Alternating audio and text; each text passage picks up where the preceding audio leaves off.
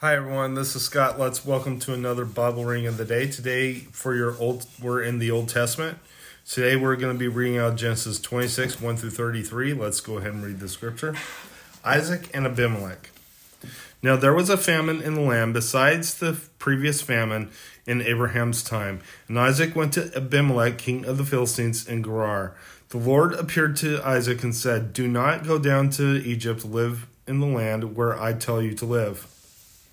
Stay in the land for a while, and I will be with you and will bless you. For to you and your descendants I will give all these lands, and will confirm the oath I swore to your father Abraham.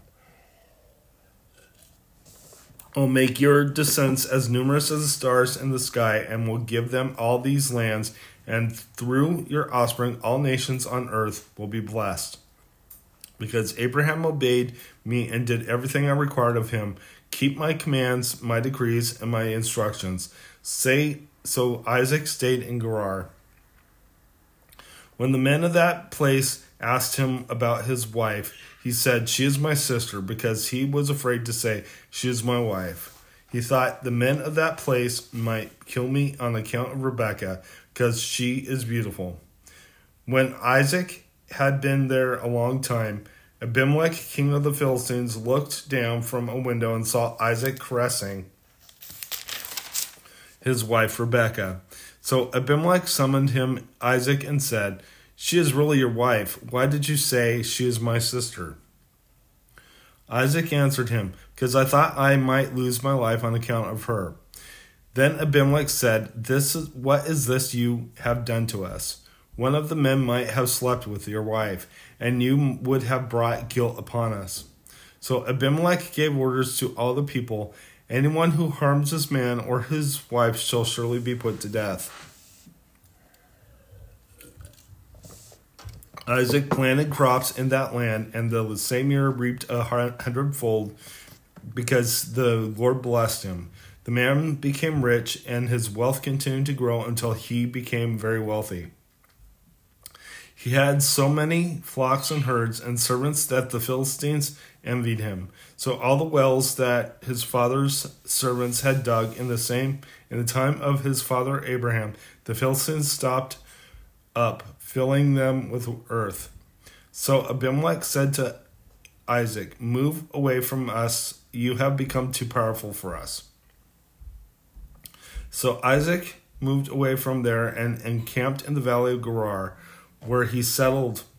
Isaac reported the, the wells that had been dug in the time of his father Abraham, which the Philistines had stopped up after Abraham died, and he gave them the name same name his father had given them. Isaac's servants dug in the valley and discovered a well of fresh water there. But the herders of Gerar quarreled with those of Isaac and said, The water is ours. So he named the well Esek because they disputed with him. Then they dug another well, but they quarreled over that one also, so he named it Sitnah.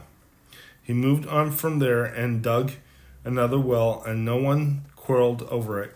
He married he named it Rehoboth, saying, Now the Lord has given us room, and we will flourish in the land.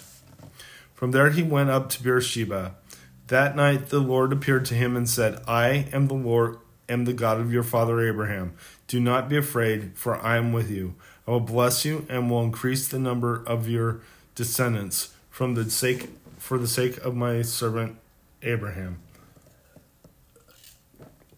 Isaac built an altar there, called on the name of the Lord. Then he pitched his tent, and there his servants dug a well. Meanwhile, Abimelek had come to him with from Gerar with Ahuzzath, his personal aide, advisor, and Phicol, the commander of his forces. Isaac asked them, Why have you come to me, since you, you were hostile to me and sent me away? They answered, We saw clearly that the Lord was with you, so we said, There ought to be a sworn agreement between us, between us and you let us make a treaty with you, that you will do us no harm. So as we did not harm you, but always treated you well and sent you away peacefully. And now you are blessed by the Lord.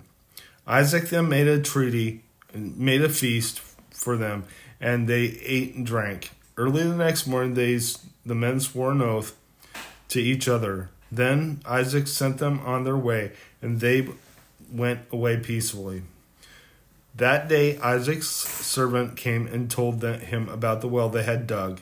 They said, We've found water. He said, He called it Sheba. And to this day, the name of the town has been Beersheba. Let's go ahead and close in prayer.